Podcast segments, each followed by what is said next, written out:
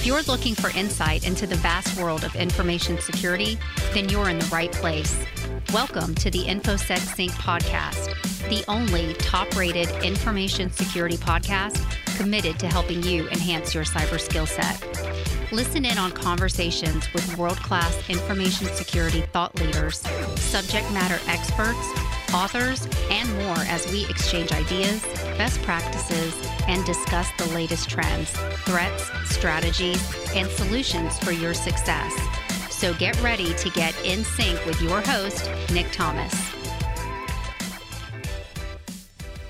Hey, Myles Brown, thanks for taking the time out to join us on InfoSec Sync. How are you doing today, sir? Me on, Nick. Hey, no worries. Always like to get the subject matter experts on that know what they're talking about. First thing I want to ask you that I ask all my guests on the show, so um, the listeners and viewers will will know the person deeper.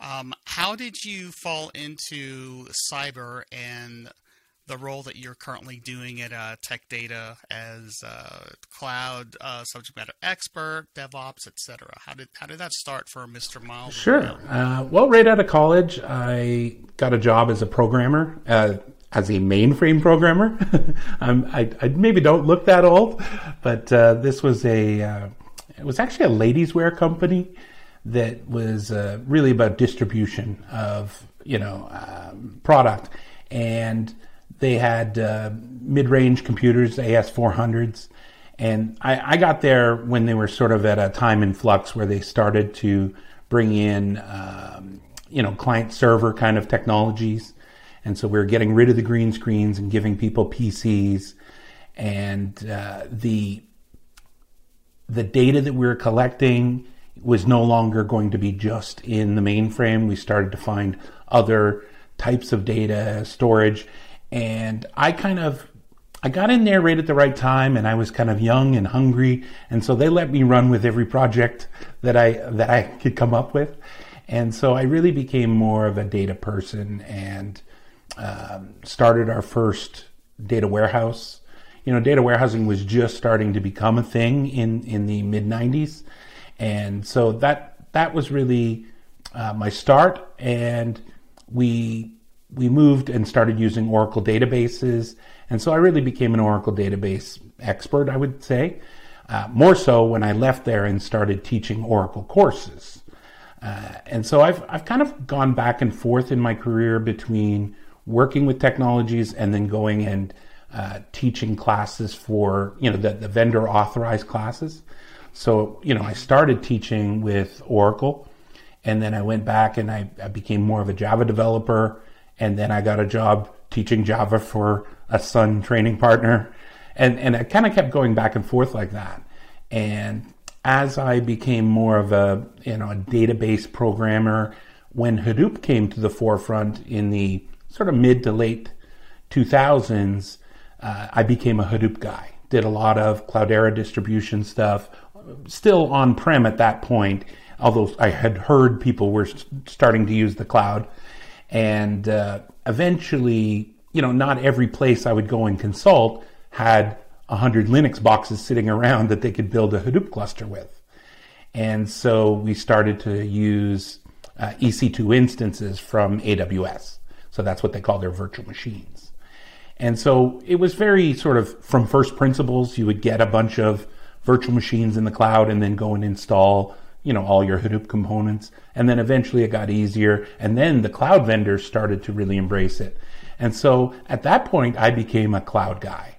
You know, I, my entryway was AWS, and that's still primarily what I deal with. But then I got into Google Cloud as well. A, lot less so with Microsoft Azure, although I've, I've, I've definitely dealt with it in projects. But the, uh, you know, I've gone back and forth, like I said, back to training and so, you know, currently I'm with uh, a company called ExitCertified, which is part of Tech Data, and uh, really on and off with them for a long time now. Uh, I like coming back to the training. You know, it's very personal. Sometimes as a as a consultant, you're stuck in a corner and said, "Hey, go work on this," and you know, I need the people part as well. And so I find training, you really get in there and talk to people. So it's kind of been back and forth a little bit. Um, and so that's that's how I became a cloud guy. So that's amazing. And what's amazing about that is you started off as an IBM AS400 guy, which technically back then was the yeah, I guess. um, you went to desktops, right? You went to Novell, you went to Microsoft, then you started going into big data uh, with Oracle, you know, and now you're coming back around into guess what? The cloud again. The cloud again. Yeah, it's Except it's not. Except it's not it's not the AS400s anymore. It, it's it's a, a big servers and um, uh, quantum computing. Yeah, it's it's funny because you know we still sometimes talk to customers. I, I talk to customers who are trying to make a jump from mainframe into cloud, and I say, well, you're sort of skipping over 20 years of technology there that you didn't do, you know. 'cause- Absolutely. But it's it's interesting how many mainframes are still out there and how you know that sort of centralization of the processing and the data we've come back around to it then because the cloud sort of ends up doing that again and uh, you know you, you live long enough in this industry everything's cyclical i think Yeah, it's coming back to the data storage, the warehousing, and power, space, and cooling that it, it always was um, in the beginning. yeah although you know it it looks like you know a big monolith to us but under the covers you know that the cloud vendors are actually duplicating data across all kinds of data centers and everything so it, it's really just it looks the same as far as we're concerned but it's actually a lot more resilient under the covers InfoSec Sync is brought to you by Axellio. Axellio provides economic, end to end cybersecurity threat detection and response solutions designed for your team, environment, and security objectives, providing packet level visibility across your network. Visit them on the web at axellio.com. That's A X E L L I O.com. So, Myles, some of the cloud providers nowadays are um, Amazon, right? Um, we've got Microsoft with Azure. We have um, Google Cloud, and now um, one of your current employers, Oracle, has a cloud now. So, taking all the of these into account, tell us a little bit more about your expertise in you know, one over the other. Uh, you know, why? First off, why is this such a massive trend, right? And then, uh, what are people picking mainly these days, or is it a hodgepodge? How, how does somebody know, or just the regular person, which one of these vendors should Yeah. go with? So it, it is a massive trend, right? So over the last 10 years, we've seen, you know, uh, enterprises adopt cloud, but really over the last five years, especially. And, you know, the way I saw it in the early days, what I saw, you know, AWS marketing was, hey, uh, if you're a startup, you don't want to blow all your money building data centers around the world, right? And so that that goal of no upfront costs and just pay as you go, pay for what you need, right? That's very attractive to a startup. And so a lot of those companies that were startups, you know, when when AWS was first going, they're now, you know, huge established companies that completely changed their industry. People like Netflix and Airbnb and all these kinds of companies.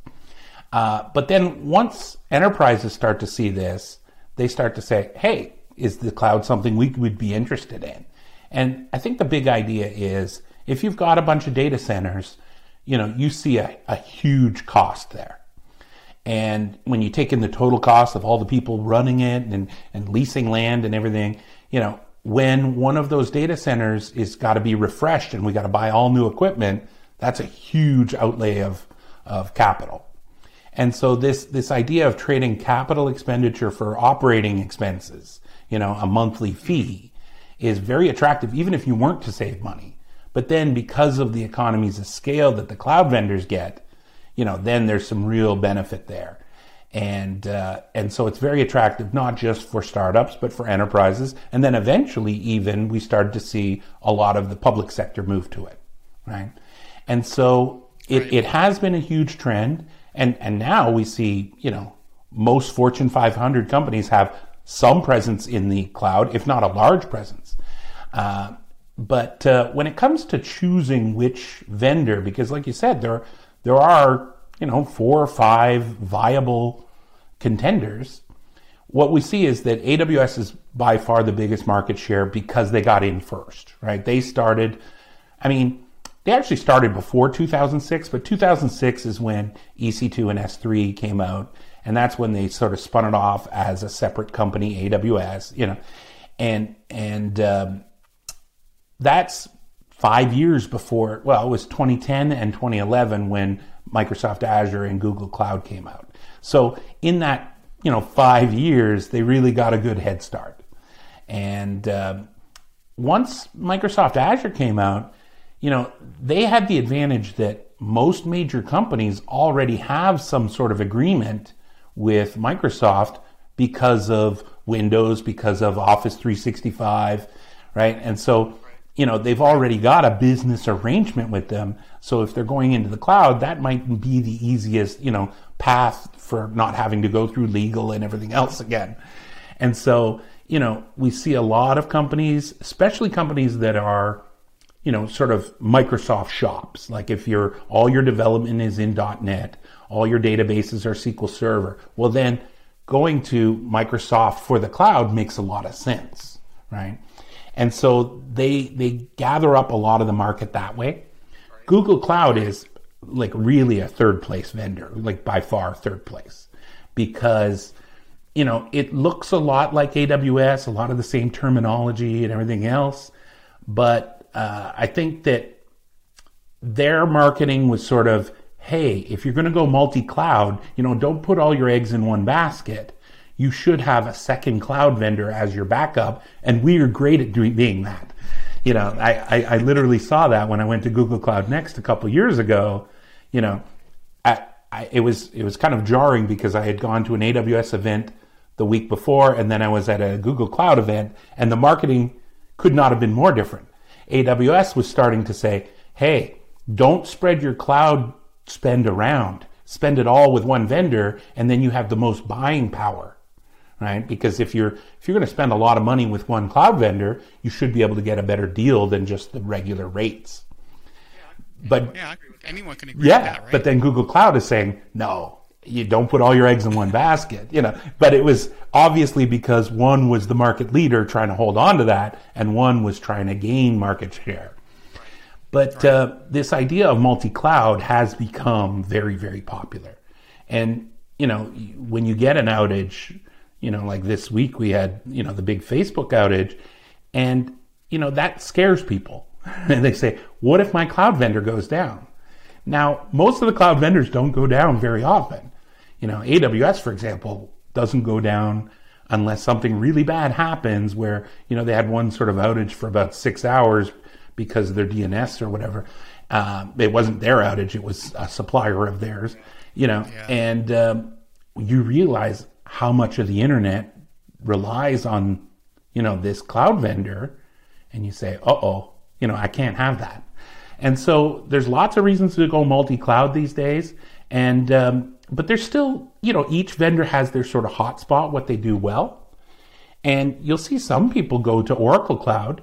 You know, Oracle Cloud has won a few major contracts, and it's really because of you know, they they do pricing a little differently.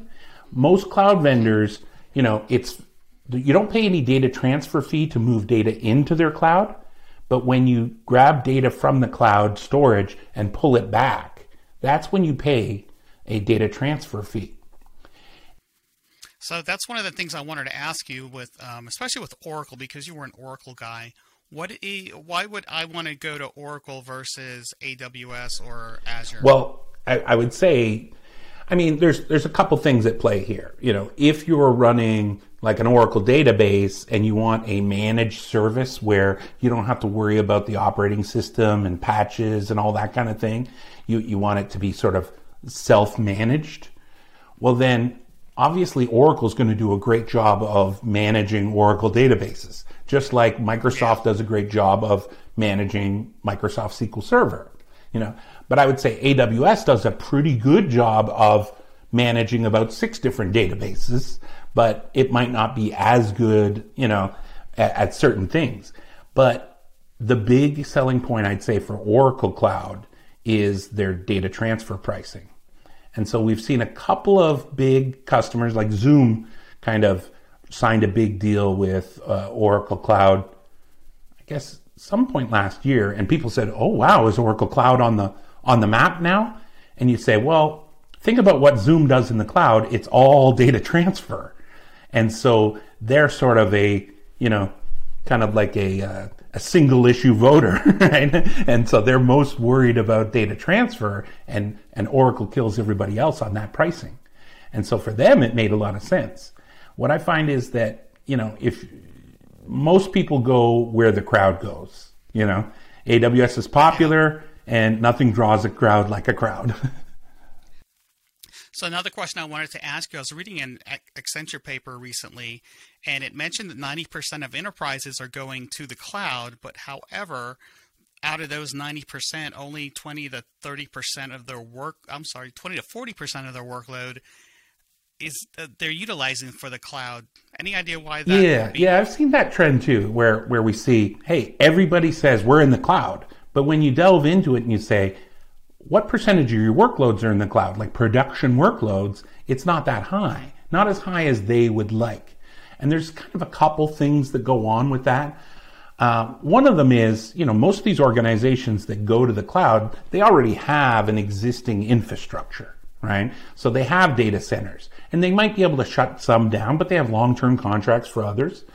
Plus they have things that don't easily move to the cloud. Like if they do have mainframe stuff, it's not like you can go and, and move all your mainframes to the cloud. You have to redesign those apps. That takes time, right? So there's some low hanging fruit, dev and test environments. People move to the cloud pretty easily. You know, anything non mission critical, yeah, you move that to the cloud quickly. But then, you know, you get into, hey, security and compliance. What does this mean? Can I move this? You know, some of those things you have to investigate for a while. And so there's a lot of workloads still running in people's own data centers. And it's sort of, you know, there's a couple of reasons for that. One, we said, was the, you know, some of that infrastructure exists and you're just not going to throw it away because you already bought all these physical machines and have these buildings. Some of it is workloads that don't easily move to the cloud until you redesign them completely. And the third is not everybody has the skill set to move to the cloud right away right? Right. You, you can you can have your sort of you know the the bleeding edge people you know, you, that end up becoming your cloud center of excellence and they could take a couple apps move them into the cloud and say see it works but then to get your you know massive group of developers and architects and system operations people security people on board like everybody's got to be on board to move all these other workloads that can take some time. And so what we find is that, you know, I, have read some studies where they say, you know, uh, 80% of the cloud leaders say that an unskilled workforce is their biggest impediment to cloud adoption. Right. And so trying to get those cloud skills is a big, is a big thing. And I, that's a good question. And let me pull that thread there uh, because you do a lot of training. What what are, are, some of the gaps that you're seeing there? Obviously, uh, the cloud training gap is is one of the ones you're seeing, yeah. right? So there's there's a lot of options for learning about the cloud, right? There's there's a lot of free online stuff. There's low cost mm-hmm. things. Uh, you know, the gold standard usually for for training is instructor led training, where you're live in class. Although these days, not too many people are going into a classroom, but you know, virtual over right. Zoom or or whatever. We see a lot of that. You know, um, the, the company that I work for, you know, we switched from about 60% virtual to 100% virtual when COVID hit. Uh, and, you know, people are used to that and it works pretty well, but at least you have a live person to ask questions of, you know, and follow up. Um, so there's a lot of good training out there that is, you know, coming from the vendors themselves. So all those, vend- you know, Amazon, Microsoft, Google Cloud, Oracle, IBM, you know, go down the list of everybody with a cloud and they've got their own training, you know, and it's chunked up to three day or five day classes or whatever.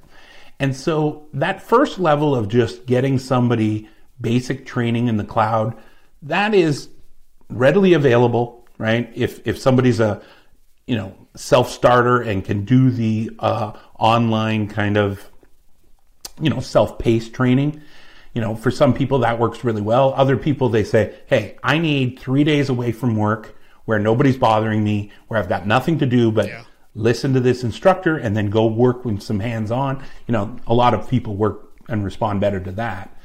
But the real problem I find is that a move to the cloud is almost never done in isolation. You know, what we see when people are doing their digital transformation, I find that there's three things that go hand in hand in hand. One is a move of the platform. So they're going from on-prem to the cloud.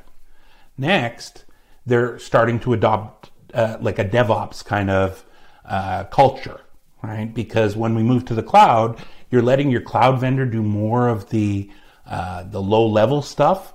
So there's less and less operations. So all of a sudden, DevOps becomes a little bit easier. You can take a developer who knows a little bit about security and a little bit about networking and make them a full stack developer. And that really, you know, makes DevOps go nicely. And then the third sort of trend we see is a change in architecture from big monolithic apps being broken up into microservices. And so that kind of goes nicely with DevOps as well because you instead of here's a development team that builds the code and then throws it over to the wall to the operations people and then there's just a bunch of pointing of fingers of when things go wrong you know, now we have small cross-functional teams with a few developers, a couple of testers, maybe one or two operations people, and they're in charge of a set of microservices from end to end. Much better. It makes your agile environment well, a lot better. That's really what it is. It's taking that idea yeah. of agile, like all those agile programming things that I learned in the 90s, and, and just extending it through the entire software development lifecycle. And so that's that's where we're going with this. And so we see a lot of people make those moves. And so just taking a, a three or a five day class from your cloud vendor, that teaches you about that cloud tool. But it doesn't teach you about how are we really going to make this digital transformation, you know. And how we're going to use it properly for. Uh, yeah. How are we going to get our, our leadership to understand that embracing DevOps means we have to totally change how we build and run teams right? Then we have to think about building that automated CI CD pipeline for DevOps and what are the tools we're going to choose. So there's, there's sort of the, the theory of building it. And then there's what's our particular tool set look like, right? And then, you know, how are you going to implement your microservices? You know, these days Docker and Kubernetes are, are becoming wildly popular, right? So you might go that way. The other way to go that the cloud vendors really provide is this idea of serverless. You know, all the cloud vendors have the similar idea where you say, hey, I'm a developer. I'm going to write this piece of code and it responds to some sort of an event. And I'm never going to think about where is this code running? How many servers are running it? I don't think about any of that. I just say, here's the code and here's the event that causes it to run. And so that's become sort of the sexiest thing in the cloud these days. And also um, the use of uh, the vendor tools that they offer you, right? They they can offer the same thing in the cloud. Jenkins, you know, Hadoop, all the all, all that. Yeah, that's that's the big thing. You know, when I when I look today, if I open up the AWS management console and I think about what it looked like 10 years ago when I opened it up. Yeah. You know, 10 years ago there was about 8 things in that list. Now it's over 200. Yeah. And I I can't even imagine going opening that up and saying, I got to learn all this. You don't, right? There are so many services that are really niche. Like you mentioned, quantum computing. You know, they, AWS has a service for launching satellites. You know, and I look at that, I'm like, that's not my job. I'm never going to touch that. Are we right? good with that here? so a lot of the services are what we would call managed services. So something like Hadoop or even a database. You say, well, all I need is a bunch of virtual machines and I can go and install stuff and manage them the way I want.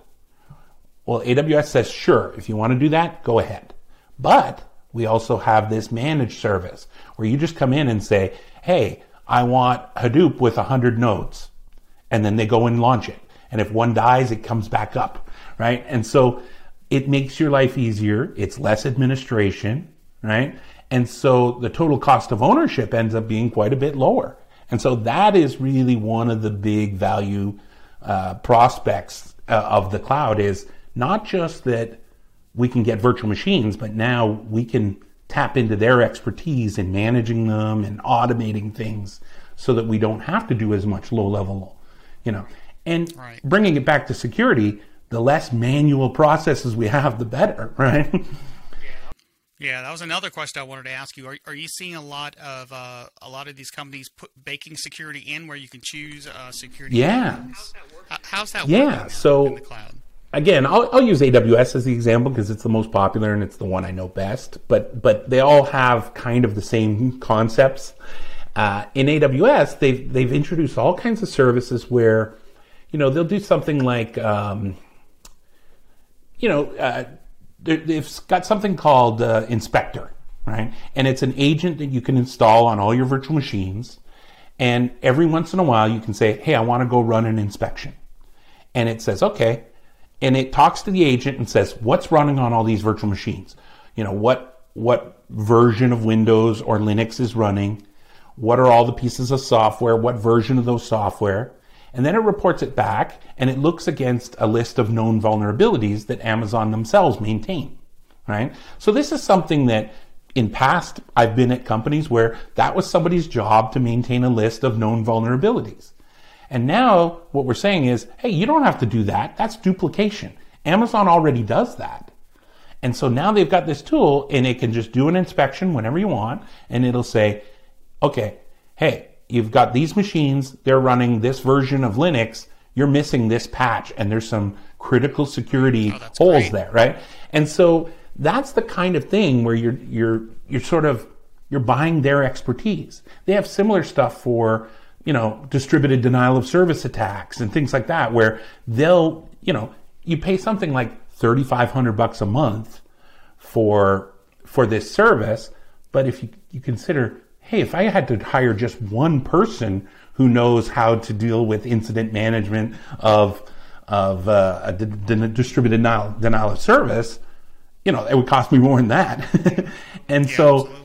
There's a lot of those kinds of things. They've they've subtly introduced a lot of services that have machine learning, where they're sort of um, they're proactive.